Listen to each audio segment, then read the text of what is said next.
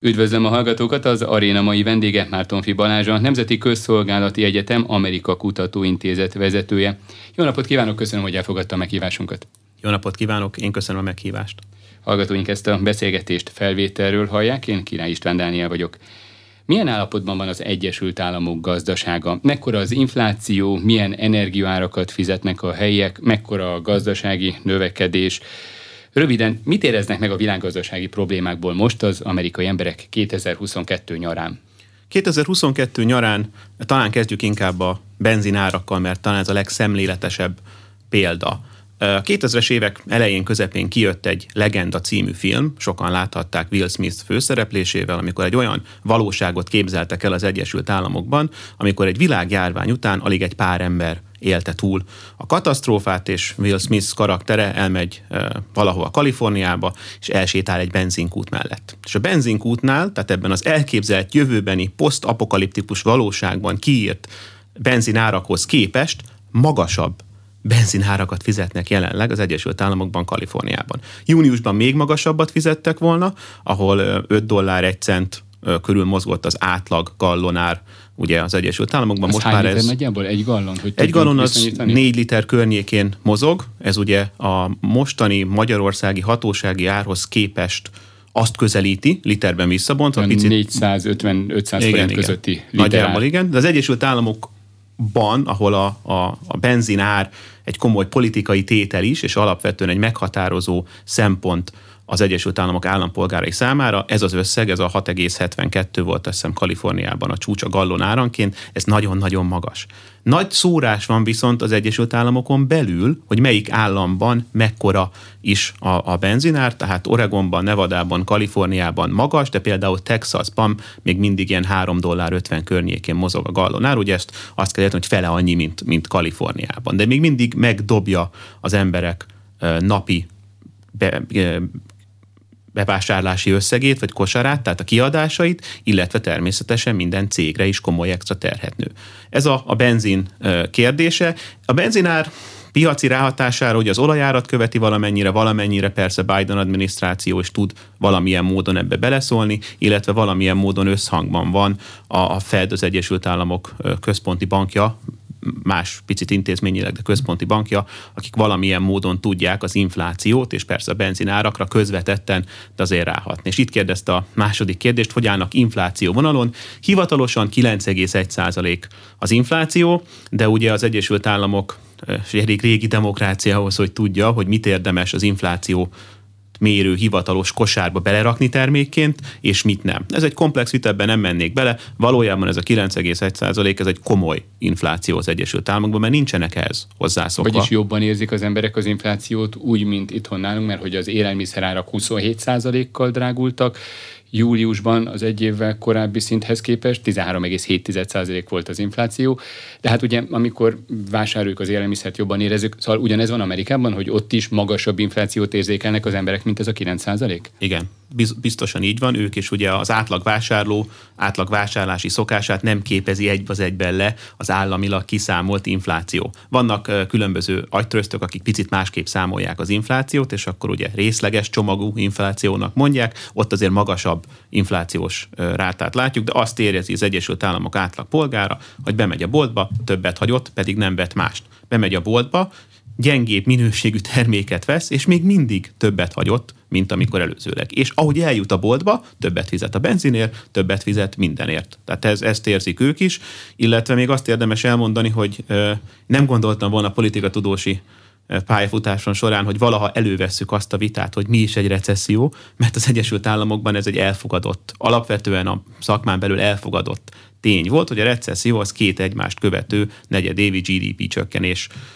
És most ugye, hogy ezt elérte az Egyesült Államok, most érdekes módon politikai vitává vált, természetesen érthető módon a novemberi félidős választásokhoz közeledünk, hogy tényleg recesszióban van az Egyesült Államok, hogy ennek mennyi köze van a Biden adminisztrációhoz, egy másik kérdés, természetesen köze van, de azért ők is a makro nemzetközi gazdasági helyzetre reagálnak, és most arról megy a vita, hogy ugyan két negyedév recessziót figyelhettünk meg, tehát már esetleg recesszióban van az Egyesült Államok, de például a legutóbbi job creation number, tehát az a szám, hogy hány új munkahelyet hoztak létre az Egyesült Államokban, az 528,000 volt, ami pedig kimagaslóan erős, meg a házindexhez szokták kötni, tehát elindult egy olyan számomra furcsa szakmai vita, hogy 2 negyedév recesszió után, miért nem hívjuk, hogy recesszióban van, de hát annyira politizált és átpolitizáltá vált minden kérdés az Egyesült Államokban is, hogy szorul hátrébb az a szakmai valóságkép, amit a politika nem használ fel. Egy gallon 6, illetve $3, mennyi az ideális, vagy mi az, ami elfogadható, vagy miről indultunk? Szóval mit szeretne egy amerikai polgár a $6 helyett? Hát erre azt a választ tudom adni, hogy amikor az Egyesült Államokban bevezették az egyéni jövedelemadót, az 1%-kal indult, és azt gondolták, hogy az túl magas. Tehát mi az ideális benzinár? Az ők fizetnek nekem, hogy benzint használjak, természetesen nem, de valahol ezek érdekes kérdések, mert talán itthon is lehet hallani, hogy a 400 forintos benzinár előtt a 300 forintos benzinár, utána a 200, tehát hogy ilyen vonalon, hogy mennyi az ideális benzinár. Talán mivel hogy az Egyesült Államokban az infláció az kisebb mértékeket öltött, mint ugye a globalizációs folyamatok közepén lévő világhatalom vonalán, a 2,49, hogyha most így nekem szegez egy fegyvert, és hogy mondjak valamilyen választ, a $2,49 az ideális ár. És miért emelkedett akkor $6? Mert Magyarországtól eltérően, vagy akár mondhatjuk azt, hogy Európától eltérően, az Egyesült Államok igencsak jól el van látva kőolajban. Vagyis tulajdonképpen saját kitermelést használhat föl, nagy részt, vagy jelentős részt, vagy szinte döntően a saját üzemanyag ellátására. Igen, de ugye ehhez azt kellene elérni, hogy a Chevron, mint magáncég például az Egyesült Államokban amerikai piacra adja el a preferált ideális amerikai áron az olajat, és ne eddig az ázsiai piacokra, vagy az európai piacokra, akik többet fizetnek érte. Tehát ugye a szabad kapitalizmus, vagy a kapitalista rendszerek egyik, hát ha szabad itt a rákfene szót használni, akkor pont amit ön vázolt, hogy miért nem odaadja el, és az Egyesült Államokon belül ugye a két párt másképp fogja fel, de talán az Egyesült Államok állampolgára is, hogy mennyi és mekkora beavatkozást kellene az Egyesült Államok kormányának, ugye föderális szintű kormányának nyújtani abba, hogy ne a szabad kapitalizmus elve érvényesüljön. Tehát a válasz az, hogy azért, mert külföldre adja el drágábban, és valahonnan ezeket a kieső bevételeket, vagy kieső erőforrás kapacitásokat pótolnia kell az Egyesült Államoknak is. Ezért ugye Kanadából, Mexikóból, a szaudiaktól, sőt Venezuelától is kereszt módon, meg trükkösen, meg a saját szankció kijátszásával, de olajat importál. Milyen állapotban van egyébként az energiaszektor, hogyha már Venezuelából is hoznak olajat, mert hogy a koronavírus járvány előtt 2019-ben még úgy számolták, hogy 2020-ra 1953 óta először, vagyis 70 év után először ismét nettó energia exportőrré válhat az ország, vagyis több gázt és több kőolajat visz ki, mint amennyit behoz. Pontosabban gyakorlatilag kivisz és nem behoz, hogyha a végösszeget nézzük. Igen, ugye ez a végösszeg nézés, ez egy nagyon komplex képet elrejt, mert a végösszeg nézés az, de ebből a szempontból egy fontos politikai kinyilatkoztathatás volt, sőt, egyes szakértők szerint már 2019-re elérte ezt a státuszt az Egyesült Államok, hogy ő net energia exportőr és nem importőr, de hogy milyen állapotban van az Egyesült Államok energia piaca, ez nehéz kérdés. Azt látjuk, hogy a nagy amerikai energiavállalatok extra magas profitot termeltek az elmúlt pár hónapban, mert az export kapacitásukat növelték, és nagy igény jelent meg ugye Európában, és például az LNG, ugye általában a liquefied natural gasról szoktunk mindig beszélni, az LNG kitermelésüket növelték, azt még nem tudják rövid távon nagy szinten növelni, mert ezek hosszas folyamatok, amiket azt el lehet kezdeni, a kitermelés növelni, de maga a kitermelés rátája az eddig Európában az Egyesült Államok LNG kitermelésének nagyjából a 34%-a ment, most ez megduplázódott 68%-ra. Ez ugye egyfelől amiatt, mert az Egyesült Államok azt mondja, hogy szolidárisnak kell lenni a szövetségeseinkkel, másfelől meg azért, mert egyszerűen az eddigi részletkérdés, de 18 dollárnyi árért eladott történetet, amit Ázsiában 18-ért adtak el, Európában 16-ért tudtak volna, most viszont 32-ért tudják Európában eladni az ázsiai 18-hoz képest. Ezért azt vesszük észre, hogy például az Egyesült Államok LNG és más energia termelési a pakisztániakhoz 72%-kal csökkent, még Belgiumban 650%-kal nőtt. A Belgium meg tudja fizetni, Pakisztán nem tudja megfizetni, tehát az Egyesült Államok és politikai kockázata, és mindjárt rátérünk, hogyha gondolja, rátérhetünk arra, hogy van ez politikailag beárazva, az most azt a furcsa valóságot tükrözi, hogy a Biden adminisztráció az egyenlőséget hirdeti, de emellett a politikájával azt éri el, hogy a még szegényebb országok még szegényebbek lesznek, mert ugye a cég az oda megy, ahol a profit van. Mennyire politikai kérdés a nyersanyag Európába szállítása, vagy másként feltéve a kérdést, politikai kérdés-e az Egyesült Államokban a gáz vagy a kőolaj Európába szállítása, a legnagyobb katonai politikai szövetségesek megsegítése, vagy pedig ez is teljes mértékig a piacgazdaság vezérelte folyamat? Mint minden kérdés az Egyesült Államokban valamilyen szinten politikai kérdés. Ugye annyi választás történik folyamatosan, ugye államok kontra városok, kontra az Egyesült Államok, belpolitikai kockázat, külpolitikai kockázat, energiabiztonsági kockázat, ugye Biden elnök megnyitotta a stratégiai tartalékokat, hogy valamennyire kiüsse vagy kikompenzálja a kieső bevételi forrásoknak a nyersanyag kivitelnek a kockázatát, ezáltal megpróbálta mérsékelni a benzinárat, tehát ő is érezte, hogy ennyire magas a benzinár. Tehát a rövid tömör válasz minden politikai kérdés, ebben az esetben a belpolitikai, a külpolitikai, belpolitikai lecsapódásokat és a valós energiakitettséget kell mérlegelnie minden adminisztrációnak, amikor ebben a kérdésben döntést hoz. Belpolitikailag ugye megfigyelhető az, hogy a demokrata párt inkább ugye a zöldebb, hívjuk egyszerűen klímabarátabb, bár maga a szó önmagában ugye egy nagyon politikailag töltött fogalom, politikát folytat, ezért ő azt mondja, hogy a egyes nyersanyag kitermelést az Egyesült Államokban ki kell vezetni. A republikánus párt pedig azt mondja, hogy ez a bevételünk, a texasi, az oklahomai és az XY kiszállítónak nagyon fontos, hogy ez a bevétele maradjon, ne hozzuk már magunkat versenyhátrányba azzal, hogy olyan politikát folytatunk, ami az Egyesült Államok állampolgárai számára hátrányos. Tehát ugye itt van rögtön egy belpolitikai ütközőpont, külpolitikai ütközőpont természetesen az, hogy bár az orosz ellenesség az egy kétpárti konszenzust élvező téma az Egyesült Államokban, tehát mind a demokraták, mind a republikánusok orosz ellenesek. Ugye érthető módon post-szovjet versengés, hegemóni versengésből itt ragadt valóságkép. Mindig aki épp nincs hatalman, azt tudja a másikat jobban azzal vádolni, hogy kevésbé vagy orosz ellenes, mert ugye amikor az ember bekerül döntéshozatali székbe, akkor a szakpolitikailag politikai döntések következményei konkrétabban árazódnak be, ezért figyelhetjük meg, hogy általában egyébként nagyon érdekes módon mindig az ellenzőki párt vádolja orosz barátsággal az épp hatalmon lévő elnököket, de azt mindenképp el kell mondani itt ebben a külpolitikai vonalon, hogy az Egyesült Államok orosz gáz és olaj importja minimális. Nagyon kevés, tehát pár százalékot üti meg, még itt Európában 40-50-55%-ét és az energiamixünknek kiteszi.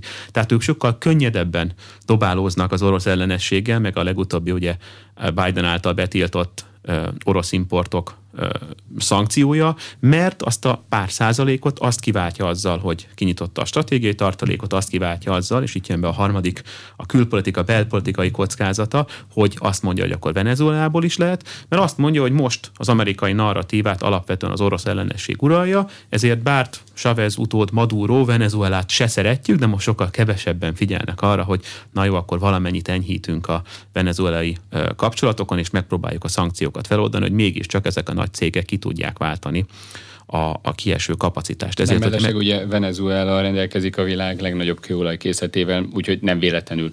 Nem véletlenül, igen. És pont amíg ugye az orosz ellenesség uralja a narratívát, addig most lehet, márciusban egyébként kezdték meg a venezuelaiakkal való kapcsolatfelvételnek talán erős mondani, kapcsolatfelvételi lépések kezdeményezését, illetve egy jól működő egyértelműen tudták a venezuelák, és mire megy ki a játék, ezt hogy lehet jól beárazni. Mennyire téma az Egyesült Államokban az európai helyzet, az uniós országok problémái? Napi szinten foglalkozik ezzel a sajtó, vagy akár a politikusok? Hogy itt milyen gázárak, milyen olajárak vannak, hogy milyen a gazdasági helyzet, hogy milyen problémái vannak az embereknek? Sajnos azt kell mondjam, hogy nem, vagy pedig közvetve. Tehát az Egyesült Államokat az Európai Uniós tagállamok energia problémái minimálisan érdekli, az érdekli, hogy beleállnak az orosz ellenes szankciókba, és hogy függetlenednek, nagyon érdekes szóval diversifikálják az importjukat. Ugye persze a diversifikáció az azt jelenteni, hogy több forrást jelent. Itt érdekes módon a narratívában megmaradt a diversifikáció szó, pedig valójában ugye készlet csökkenéstől és beviteli kapacitás csökkenéstől beszélünk, mert ne oroszt, hanem amerikait vegyünk.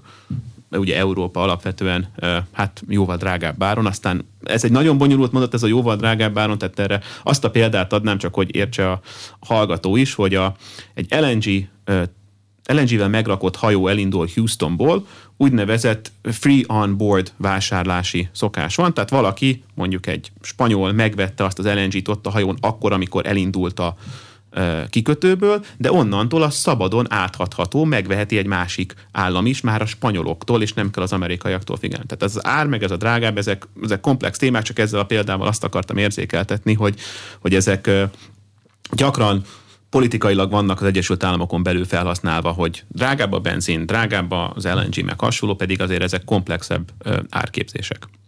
És hát többször említette ugye a novemberi félidős választásokat, illetve azt, hogy számít vagy számíthat az üzemanyag ára az Egyesült Államokban. Ugye emlékezetes, hogy az elnökválasztás előtt Donald Trump minden területen igyekezett megkönnyíteni a kitermelést. Az elemzők, legalábbis itt az Inforádióban, akkor egyértelműen annak tudták ezt be, hogy Alaszkától a különböző, akár természetvédelmi területekig mindenhol engedélyezte volna a kitermelést, hogy így igyekezett az akkor megugrott energiaárak ellen tenni, mert hogy az jó az újraválasztásban és a választáson az éppen regnáló párt számára.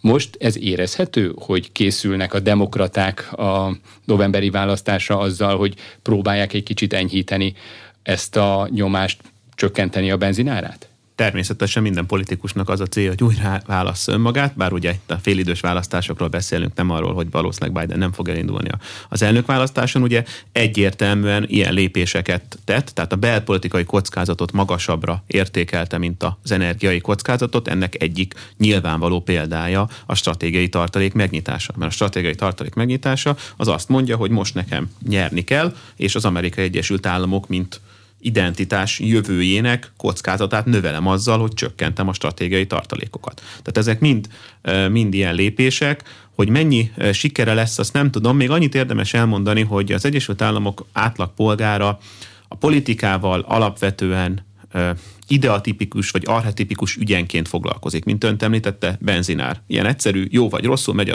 az ország, mennyi a benzinár. Ugyanezt mondja a NATO szövetségesekre, 2%-ot költ a védelemre, vagy nem költ 2%-ot, megint egy nagyon leegyszerűsített üzenet, ami messze nem fogja össze, hogy mennyi minden megy bele egy szövetségi szolidaritási mechanizmusba, és mennyire mások a fenyegetettségek és kitettségek, mint itt Magyarországon, az észteknél, spanyoloknál, vagy Washingtonból nézve, ahol ők azért sokkal kevésbé kitettek az orosz helyzetnek, tehát így összesűrűsödve egy-két hívószavat kell az Egyesült Államokban politikailag megtalálni, ami talán leginkább is annak köszönhető, hogy a sajtó uralma és a sajtó leegyszerűsítése, ilyen 8 másodperces rövid, tömör üzeneteket kell az Egyesült Államok elnökének megfogalmazni ahhoz, hogy azt mondja, hogy miért szavazzatok rám.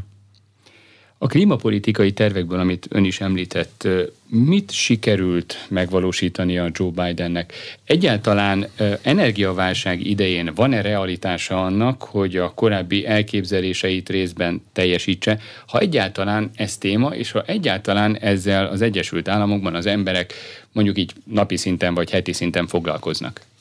Téma, mert hogy itt most a legutóbb a szenátuson átment infláció csökkentő törvényjavaslat, amiről ez az Inflation Reduction Bill, aminek ez a neve, de valójában a klímacélokat próbálja elérni. Itt az egyik demokrata szenátort azzal konferálta fel, hogy ti fiatalok évtizedek óta küzdtök ezért, parancsoljatok, itt a termék, itt a hiteles termék. Ugye ez egy belpolitikai szavazat kereső történet, ugye a félidős választások kapcsán, másfelől pedig azért azt el kell mondani, hogy a demokrata párt egyes részei úgy gondolják, hogy a klímapolitikai célok magasabban vannak, mint az Egyesült Államok átlagpolgárainak érdeke.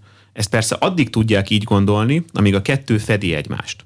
Amikor a kettő szétválik, akkor onnantól az Egyesült Államok állampolgár az Egyesült Államok céljait fogja nézni, és érdekeit fogja nézni. És emiatt de facto, és egy idő után, amikor már nem tudják de jure bújtatni, de jure is hátrébb fog szorulni a klímapolitika kérdése, mint ahogy a Demokrata Pártnál megfigyelhető egyes témák sui generis-szá tétele, ez egy nagyon furcsa szó, az azt jelenti, hogy önálló és nem hasonlítható a többi politikai kérdéshez. Ez a klíma, alapvetően kibert is bele szokták idehozni, illetve a nemzetközi emberi jogok, tehát általában azt mondják, ezek olyan politikai kérdések, amik nem máshoz nem hasonlíthatók, ezekről külön tárgyaljunk, ezekkel megpróbáltak, amíg átfedésben volt az Egyesült Államok érdekeivel, külön megállapodásokat kötni az oroszokkal, a kínaiakkal, amíg a nukleáris proliferációt felejtettem el, pedig ez is nagyon fontos. Tehát még hogyha visszamegyünk tavaly 21-ben, amikor Putyin elnök és Biden elnök leültek Genfben, ugye ezek voltak azok a témák, hogy jó, nem értünk egyet a sok politikában, de itt vannak azok a különleges témák, hívjuk különleges témáknak, ahol persze egyetértünk, mert a világ, a globális közösség, ugye a Demokrata Párt szerint létezik ilyen, és ez az Egyesült Államok érdekeit szolgálja, mert ez egy két fontos pont, amikor ezt kimondják. A republikánusok szerint ez nem szolgálja az Egyesült Államok érdekeit, leegyszerűsítve a vitát, ezekről lehet külön megállapodásokat kötni. De azt látjuk, hogy amikor, mondom, az olló nyílik szét, akkor ezek háttérbe szorulnak. Számon kérhetik ezt a következő választáson, vagy akár Bidenen? Számít a közelgő választáson, akár itt novemberben, hogy a klímapolitikai célokból, elképzelésekből mit valósított meg? Mert ugye, mint említette, 8 másodperces üzenetek kellenek. Na most egy klímapolitikai problémát 8 másodpercben megfogalmazni, és még ott állításokat is tenni, kicsit nehéz. Szerintem kevéssé számítanak, mert orosz, ukrán, benzin, Roe versus Wade, tehát az abortusz kérdés, és Trump fogja dominálni a kérdéseket.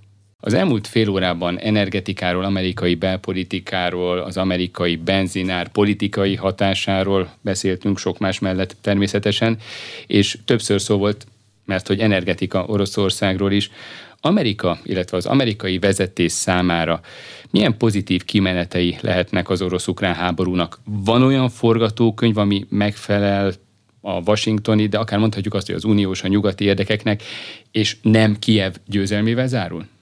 Ez 3 különböző kérdés. Pozitív kimenettel, működőképes forgatókönyv, illetve és per vagy Kijev győzelme, és mit értünk győzelem arra? Akkor ilyen sorrendben. Ezt visszakérdeznék, de itt most nem teszem. Kezdjük talán az elsővel, hogy pozitív kimenettel. Az Egyesült Államok számára, és ritkán tudom azt mondani, hogy én politikatudósként azt gondolom, hogy egy politikus őszintén nyilatkozott az Egyesült Államok vezetésében, de Lloyd Austin nyilatkozata, a védelmi miniszter nyilatkozata, amikor azt mondta, hogy az Egyesült Államok célja az, hogy Oroszország annyira meggyengüljön ebben a konfliktusban, hogy ne tudjon több kalibát okozni itt a régióban, ez egy nyílt és őszinte mondat volt. De a valóságtartalma, vagy a realitása az viszonylag kevés, mert hogy Oroszország azért világhatalom volt, és valószínűleg az is marad, vagy maradhat, nem? Az Egyesült Államok gondolkodásában Oroszország Kínánál kisebb kihívó, Oroszország a második legnagyobb kihívójuk, Oroszország az Egyesült Államok vezetése által spoilerként, tehát elrontóként apostrofált regionális nagyhatalom. A regionális nagyhatalom az én szavam. Nukleáris szinten szuperhatalom, gazdaságilag ugye a Spanyolországgal egyszintű GDP-vel, tehát ott azért nem lehet szuperhatalomnak hívni, katonailag pedig valahol a nagyhatalom és a regionális hatalom között mozog. Tehát ennek a komplex mixét hívom én regionális nagyhatalomnak. Az Egyesült Államok számára Oroszország leginkább is az Egyesült Államok által vezetett, elképzelt, önmaguk számára felapostrofált, vezetett világrend megkérdőjelező és rombolója. Tehát ezt így kell értelmezni. Az Egyesült Államok számára Oroszország azokat a játékszabályokat, amit ők lefektettek, vagy pedig ők úgy gondolták, hogy mások által konszenzusos alapon lefektettek a második világháború után, ezeket a szabályokat rúgja fel. És Oroszország pedig azt mondja, hogy ezeket a szabályokat az ő bevonásuk nélkül fektették le, főleg a NATO kiterjesztésével, ugye a 90-es évek után. Ők azért... azt mondja még Moszkva, bocsánat, hogy a szavába vágok, nem csak azt, hogy az ő beleegyezése nélkül, hanem hogy amiben megállapodtak, mondjuk itt éppen Budapesten, azokat nem tartja be a NATO, az Egyesült Államok, a nyugati katonai szövetségesek.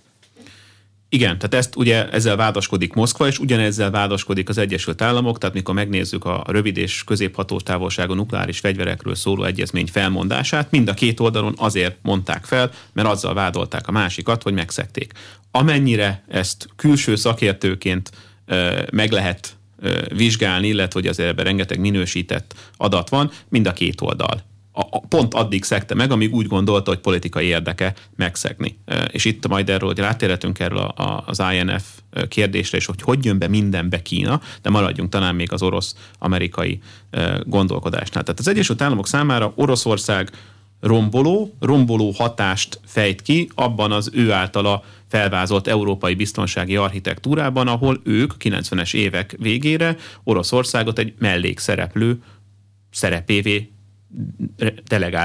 redelegálták, és akkor lehet a pontos megnevezésen vitatkozni. Ezt az Oroszország akkor elfogadta, mert az orosz külpolitikai gondolkodás realista. Ők érdekszférákban gondolkoznak, és azt mondták, hogy hát ez van, mi le vagyunk gyengülve, az amerikai érdekszféra tolódik errefelé, ugyanaz amerikaiak azt mondják, hogy nem az érdekszférájuk tolódik, hanem az ő általuk világrendként elképzelt, mindenki demokrácia és mindenki amerikaihoz hasonló demokrácia szeretne lenni, normális, univerzális kiterjedését figyelhetjük meg. Az oroszok azt mondták, ez csak narratíva, kérem szépen, ti valójában az érdekszférátokat toljátok. És most Putyin elnök azt mondja, hogy itt 2014-ben a Putyin elnök szavai, vagy pedig az orosz gondolkodásmódban amerikai segítséggel megbontott orosz támogató ukrán vezetést felváltott egy amerikai támogató, na ezt már ne tovább, itt tessék szépen Ukrajna vezetése, Egyesült Államok vezetése megérteni, hogy mi érdekszférákban gondolkodunk, mi azt mondjuk, hogy ti is érdekszférában gondolkodtok, csak leplezitek ezt egyfajta liberális narratívával, és itt a nemzetközi kapcsolatok elméleti liberális narratíváról beszélünk, és ezt egyszerűen már nem hagyjuk tovább. És ugyanígy gondolkodik Kína, aki azt mondja, hogy Egyesült Államok, kérem szépen, ti 90-es évektől 2014-ig domináltátok a rendszert, ti voltatok az unipoláris hatalom, óriási érdekszférátok volt, hogy ti nem annak hívtátok, hanem emellett még ráhúztatok egy olyan narratívát, ami azt mondja, hogy itt az értékek jobban számítanak, mint az érdekek. Ez a ti dolgotok, de most már itt vagyunk mi is hatalmilag. És az igazi nagy kérdés, és az amerikai-orosz relációt ebben a vonatkozásban kell érteni, és utána persze az amerikai-kínai relációt is, hogy mit kezd ezzel a realitással az Egyesült Államok, hogy az ő hatalma a világszinten relatív módon csökkent, mert megerősödött Kína és megerősödött Oroszország, de a narratívájában megmaradt ugyanannak. És ennek a beárazása lesz a kérdés. Most látjuk, hogyha megfigyelhetjük, az Egyesült Államok külpolitikai vezetésre egyre gyakrabban már nem úgy fogalmaz, hogy érték alapú az Egyesült Államok külpolitikája, hanem érték és érdek alapú. Ugye, de még mindig az a kérdés, hogy melyiket helezi előrébb, és azzal a nehézséggel néz szembe, hogy az Egyesült Államokon és talán a legközelebbi szövetségesein kívül, és azon belül is csak a társadalom egyes részei fogadták el, hogy univerzális érték alapú külpolitika működhet bárhol. Tehát a legtöbb, és ahogy egyre kijebb megyünk a hívjuk magnak, vagy a transatlanti régiónak, vagy a nyugatnak, bárhogy nézzük, mindenki reálpolitikát folytat, követ, és azt látja, hogy mindenki reálpolitikát folytat, bármilyen névvel is nevezzék. És az Oroszország azért túlárazott biztonsági kockázat az Egyesült Államok számára, mert a mag szélén lévő ország, ugye földrajzilag, bontja az ő általa kialakított rendszert. És bontja ezt érdek alapon, és bontja ezt érték alapon is. És ezért zavaró, és ezért van mondjuk túlárazott biztonsági kockázati képe az oroszokról az átlag amerikai állampolgárnak is. És milyen forgatókönyvek, vagy milyen kimenet lenne elfogadható Washington számára a kijevi győzelmen kívül? Hát a kijevi győzelem az egy érdekes fogalom. Ugye alapvetően ez a Minszk 1 és Minszk 2-es megállapodások tűntek a szakértők számára a legjobban elfogadható klauzuláknak, de inkább ezt úgy fogalmaznám meg, hogy Ukrajna NATO tagsága a kritikus pont, mert a NATO tagság és a NATO tagsághoz vezető út az nem pusztán a NATO tagságról szól, hanem az Egyesült Államok számára egy olyan értékalapú világhoz, aki bárki csatlakozhat, aki úgy viselkedik, mint ők. Ugye, és ezért fontos kitétel, hogy az Egyesült Államok az értékekről alkotott szabályrendszer és a saját érdekei alapján azért ez változik, de hívjuk ezt. És ennek a megakadályozását nem engedheti meg az Egyesült Államok, mert akkor úgy gondolja, hogy megbukik az egész liberális világrend. De az oroszok másképp látják, és az ukrán helyzetben leegyszerűsítve, ugye egészen az elmúlt 2-3 évig Ukrajna egy ilyen permanens limbó állapotban volt, hogy ő értette, hogy azért itt vannak az oroszok, és azért elég közel vannak, és ők hajlandóak csúnyán játszani, és itt a csúnya alatt a nem az Egyesült Államok által lefektetett szabályrendszer szerint. Ezért mindig egy ilyen permanens későbbi képben volt ez a NATO csatlakozás kérdésköre. Egyszer majd csatlakozunk, ott lesz. És most 19 óta, amikor ugye beírták az alkotmányukba, illetve 2021 őszén aláírták egy stratégiai megállapodást az Egyesült Államokkal, Oroszország úgy ítélt, hogy ez túl közel lett önmagához.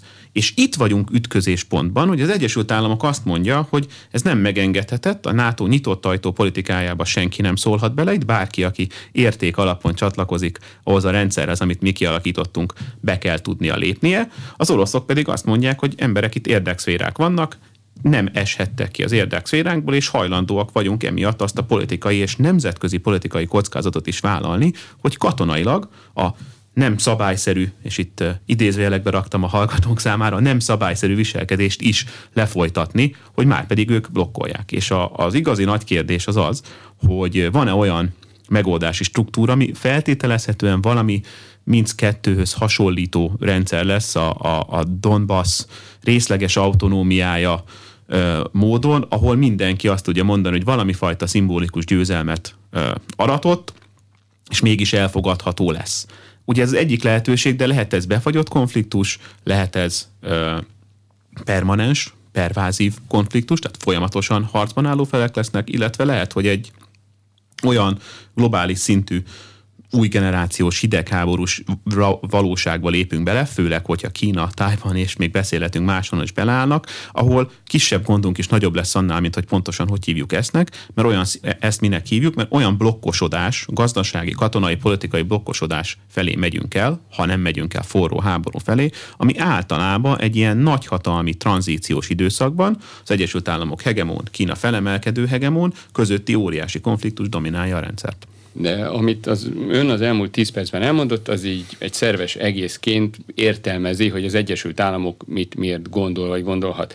De pont van itt egy megbotlása ennek a gondolatmenetnek, mármint nem az önének, hanem az amerikainak, legalábbis furcsa első hallásra, hogy ebben a környezetben, amikor Oroszország a második számú rivális, de Kína az első számú rivális, miért utazik az Egyesült Államok harmadik legnagyobb közjogi méltósága Tajvan szigetére, azok után, hogy Peking folyamatosan, egyértelműen és érthető indokokkal elutasította ezt az utazást, de mégis oda ment Nancy Pelosi, és az elmúlt évtizedekben nem látott katonai hadműveletek zajlottak a tajvani szorosban.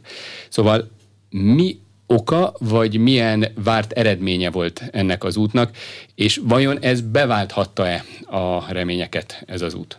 Igen, hát amit nagyon kedvesen organikus egészként apostrofált, ez egy úgy működő modell, hogyha csak az államokat vesszük szereplőknek. És az Egyesült Államokon belül a 3 hatalmi ág elkülönül, sőt egy híres amerikai politikatudós azt mondta, hogy 3 hatalmi ág van, de ezek nem elkülönülnek, hanem ugyanazért a hatalomért versengenek. És hogy jön ez ide? Hát Nancy Pelosi nem a Biden adminisztráció része. Ő nem az Egyesült Államok külpolitikáját képviselő egyén, mint látja, oda nem utazott oda Egyesült Államok külpolitikáját képviselő egyén, tehát Blinken külügyminiszter úr nem ment oda, sőt, Biden elnök is azt mondta, hogy hát ezt talán mégse kellene most odautaznia a kongresszusi házelnöknek, mert az Egyesült Államok külpolitikájába ez nem illik bele. Ugyanakkor kénytelen az elnök, és Nancy Pelosi is azzal szembesülni, hogy valójában ők versengenek a belső hatalomért. És a kongresszus egy külön...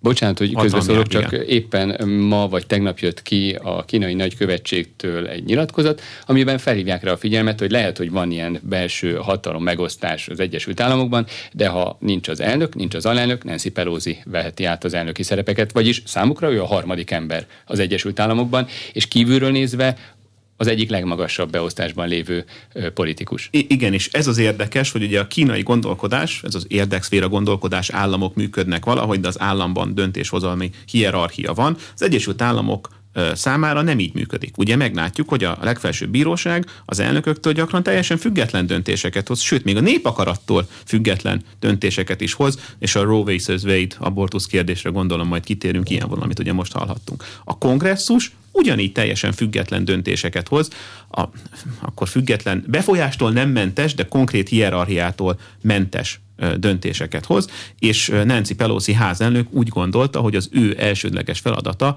hogy a szenátusi vereséget, a félidős szenátusi vereséget elkerülje. Ezt azért mondom így, mert a házat szinte biztosan bukni fogják. Most jelenleg, akik ezzel kevésbé foglalkoznak, az Egyesült Államok alsó háza demokrata többségben van, és a felső háza demokrata többségben van azzal, hogy az alelnök demokrata. A prognózis az, hogy az alsó házat mindenképp a republikánusok vissza fogják szerezni a félidős választásokon, ami általában az Egyesült Államok történetében mindig így szokott lenni, tehát a regnáló elnök által vezetett alsó ház az szinte mindig visszakerül, de a felső házban olyan szoros a verseny, 50-50-re jósolják jelenleg, aztán lehet erről vitatkozni, hogy úgy gondolta Nancy Pelosi házelnökként, és aztán kitérünk a saját egyéni politikájára is, hogy egy ilyen úttal ő tudja mutatni, hogy már pedig mi kiállunk Kína ellen, már pedig mi kiállunk az univerzális értékekért, amiket az Egyesült Államok és az Egyesült Államok képvisel a demokrata párt szerint. Itt azért van egy érdekes olyan kitétel, hogy a demokrata párt általában úgy gondolja, hogy csak azok az univerzális értékek, amiket ők úgy gondolnak, hogy annak teszik, és ezeket még a mostani Biden adminisztrációval szemben is érvényesíteni kell, ugye kongresszusi hatalom kontra elnöki hatalom, és a demokratáknak fontos, demokrata párti szenátusi választásra tőlő történet. Hogy és ezzel... ez átjön az Egyesült Államokban, ahol, mint mondta, 8 másodperces üzenetek kellenek? Át. Akik Nancy Pelosit hallgatják, azoknak át. A nagy kérdés az az, hogy ki az, aki Nancy Pelosit hallgatja, és ki az, aki Bident hallgatja, és amikor elmegy a szavanozó urnához, melyik üzenetre hallgat jobban, és hogy mennyire tud ebben disztingválni. És hozhat-e szavazatokat a demokrata pártnak egy olyan világpolitikai helyzet, amit azért valószínűleg az Egyesült Államok vezetése nem feltétlenül szeretett volna magának? Na, ez egy roppant érdekes kérdés, itt valószínűleg érdemesebb a Nancy Pelosi kampánycsapatát megkérdezni, hogy ők ezt hogy számolták. Én azt gondolom, hogy ez a téma, ez nem lesz már novemberben téma, Nancy Pelosi útja. Azért, mert lejött különösebb, nagyobb probléma nélkül. Ugye a kínaiak nem lőtték le Pelosi gépét, mint ahogy egyes félhivatalos, meg nem hivatalos állami hírmédiumok mondták volna. Ugyanakkor létrehoztak egy nagyobb katonai gyakorlatot, egy blokád szerűséget, ami azért komolyan mutatja, hogy ők itt komoly katonai hatalom, de a blokádot egyszer blokkádszerű gyakorlatot egyszer meghosszabbították, de most már befejezték. Tehát ez lement és vissza a normálisba. Én azt gondolom, ez azért volt, mert a kínaiak továbbra is úgy gondolják, és amiatt én azt gondolom, hogy ők nem örültek az ukrán háborúnak se, hogy most még nincsenek katonai kihívó szerepben az Egyesült Államokkal szemben. Most még katonaiak az Egyesült Államok messze vezeti Kína előtt a világ katonai rendszerét, tehát most leegyszerűsítve 7 nagy repülő anyagép hordozójuk van, az a Kínának meg csak 1/2, még mindig nukleáris vonalos, az Egyesült Államoknak 6000 töltete van, a kínaiaknak 300, de titkon modernizálódnak, tehát most még ők nem akarnak direkt konfliktusi pontot. A kérdés az, hogy az ő általuk megaláztatásként vett lépések, amit ugye Pelosi tett, az a Pelosi szavazóbázisának ugye a demokrácia, mert Taiwan demokráciaként van elkönyvelve az Egyesült Államokban, hogy ezek mennyire jók. Ami még komplikálja ezt az egész helyzetet, hogy Biden elnök, ha szabad azt mondani, ügyetlenül többször nyíltan azt mondta ki, hogy az Egyesült Államok meg fogja védeni Tajvant, és mindig megfigyeltük, hogy azonnal, szinte másnap meg reagált az amerikai külügyminisztérium, hogy nem úgy értette Biden elnök, továbbra is megmarad a stratégiai ambiguitás, vagy kétértelműség politikája az Egyesült Államokban. Tehát ennek van egy kongresszusi határozat, amely szerint ezt jó pár évtizeddel ezelőtt hozták, abban az esetben, hogyha katonai konfliktusra kerülne sorra a tajvani szorosban, pontosabban Tajvan szigetén, az Egyesült Államok segítene, egy kongresszusi határozat tudat szerint. És itt a legérdekesebb, ahol visszatérünk, hogy az Egyesült Államokban a hatalom nem úgy hierarchikus, mint a kínaiaknál. A kínaiak ugye úgy gondolják, hogy Xi Jinping dönt, vagy a kongresszusi párt dönt, és utána mindenki képviseli. Ott a kongresszus egy független hatalmi ág, és ők a saját politikai indítatások miatt, és ugye persze egyéni képviselő plusz kongresszusi indítatások miatt úgy gondolták, hogy ez egy jó lépés. Illetve, amit még ezt már nem információ hiányában, ezt csak felvetem, mint lehetőség. Nem tudom, hogy nem-e meg lett szellőztetve Pelosi potenciális tájvani látogatása egy héttel ezelőtt, mert utána viszont már nagyon nehéz kihátrálni belőle. Tehát ha egyszer lábra kapott az a hír, hogy Pelosinak oda akar menni, akkor utána, ha kihátrál, az egyértelmű belpolitikai csökkenés, mert nem merte képviselni. És még annyit érdemes Nancy Pelosi egyéni politikájáról megemlíteni, aztán térhetünk a következő kérdésre, hogy ő nagyon-nagyon régóta a kínai kommunista párt ellenes. És nagyon-nagyon régóta ezt mondogatja. De vannak ilyenek a republikánus oldalon is, mint például azt hiszem pont tegnap Rick Scott, de nem vagyok benne biztos, egy amerikai képviselő azt jelentette be, hogy tiltsák be a kínaiaknak, hogy földeket vegyenek az Egyesült Államokban. Megint egy hidegháborús logika előszeleit vélhetjük felfedezni. És említette a legfelsőbb bíróságot, mint önálló hatalmi ág szinte, mert hogy az abortusz kérdés igencsak megosztja a közvéleményt. 4 perc van, nagyjából 5 perc van a műsoridőből, igencsak összetett, bonyolult kérdés, de röviden mi történt, és mennyire megosztott az amerikai társadalom ebben a kérdésben? Nagyon megosztott. Ugye már azzal, hogy abortusz kérdésnek és nem életkérdésnek apostrofáljuk, egyfajta gondolati világot ütköztetünk. Valahol az Egyesült Államokban ez ugye egy komplex, sokrétű kérdés. Itt csak rosszat lehet mondani, de azért megpróbálom elmondani, hogy én mit gondolok erről a kérdésről. Politikatudományi vonalon, tehát hatalmi, relációs kérdésben az a kérdés, hogy ki dönthet az abortusz szabályozásáról. A legfelsőbb bíróság alapvetően azt mondta, hogy az 1979-es Roe versus Wade-nek elhíresült mondat, amit ők, az akkori alkotmánybíróság az alkotmány értelmezéséből azt mondta, hogy a központi kormány, tehát a föderális szintű Washingtonnak is szabályoznia kell, hogy meddig kell biztosítani a nőknek abortuszhoz való jogot. Ezt a 79-es döntést most az Egyesült Államok legfelsőbb bírósága hatályon kívül helyezte, és azt mondta, hogy nem az Egyesült Államok központi hatalmánál, Washingtonnál, hanem a föderális államoknál, tehát tagállamonként kellene ezeket szabályozni.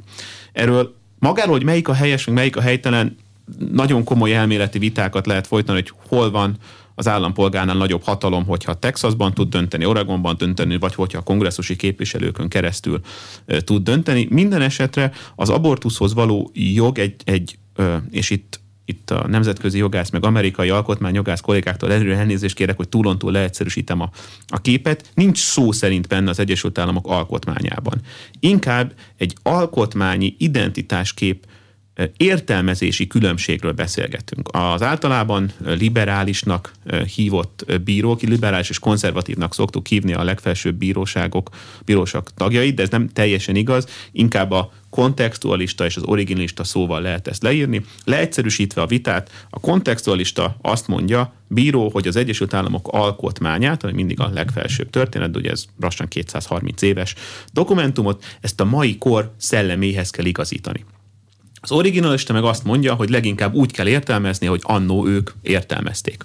És a kettő közötti vitáról láthatunk itt igazi különbséget, hogy a mostani originalista többségű bíróság azt mondja, hogy ne haragudjanak, ez nem volt úgy nevesítve az alkotmányban, ezt tessék szépen visszaadni az államoknak. De ami igazi vita, vagy ami igazi politikai ütközőpont, hogy az úgynevezett életpárti, vagy az úgynevezett döntéspárti két tábor az Egyesült Államokon belül. Az életpárti ugye azt mondta, hogy minél kevésbé szabad az abortuszhoz való jogot elterjeszteni. Ezt sikerként értékeli, ez a republikánus pártként azonosítható, még a döntéspárti, a nők jogát előtérbe toló gondolatmenet pedig veszteségként. De, és ami azt gondolná a republikánus párt, hogy ez nekik nyereség, ez lehet veszteség is, és tudom, hogy hosszan beszéltem erről, mert ez egy ilyen galvanizáló tömegedző, mobilizáló olyan ügy, 8 másodperces ügy, amivel viszont a demokraták azt tudják mondani, hogy hát ezt nem lehet hagyni. És akkor még jobban leegyszerűsítve a kérdést, kinek hozott ez többet, vagy kinek hoz ez több szavazatot? A republikánusoknak, vagy a demokratáknak? Jelen helyzetben, jelen tudásunk szerint. A kínaiaknak, mert egy polarizált és megosztott Egyesült Államokot tudnak egyértelműen a világ elé tárni. Köszönöm, hogy itt volt az Aréna mai vendége, Mártonfi Balázs, a Nemzeti Közszolgálati Egyetem Amerika Kutató Intézetének vezetője volt. A műsort visszahallgathatják az infostart.hu oldalon.